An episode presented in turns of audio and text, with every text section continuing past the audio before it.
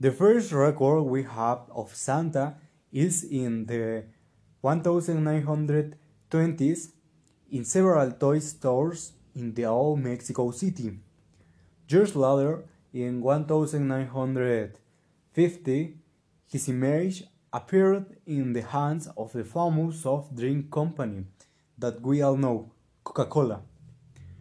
The cultural assimilation of this figure was related to the American way of life, a moment of opening to the exterior and modernization in Mexico. But not everything was so simple. In the 50s, this character was seen as a foreigner, an undesirable figure representing the values of a consumer society. Several sectors of Mexican society were against the character. Displeasure towards him was expressed by journalists, businessmen, publicists, critics, and members of the Catholic Church. The demands affirmed that the figure of Santa Claus could displace the three kings.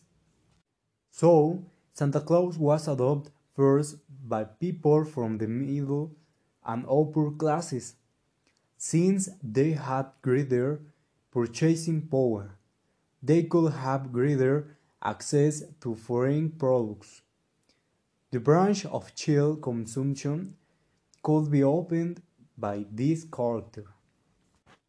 The media, advertising agencies, radio, television, press, and the film industry were fundamental elements in being able to promote Santa Claus' presence in Mexico.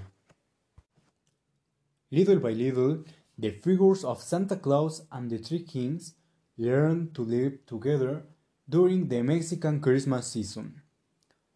This happened thanks to different factors.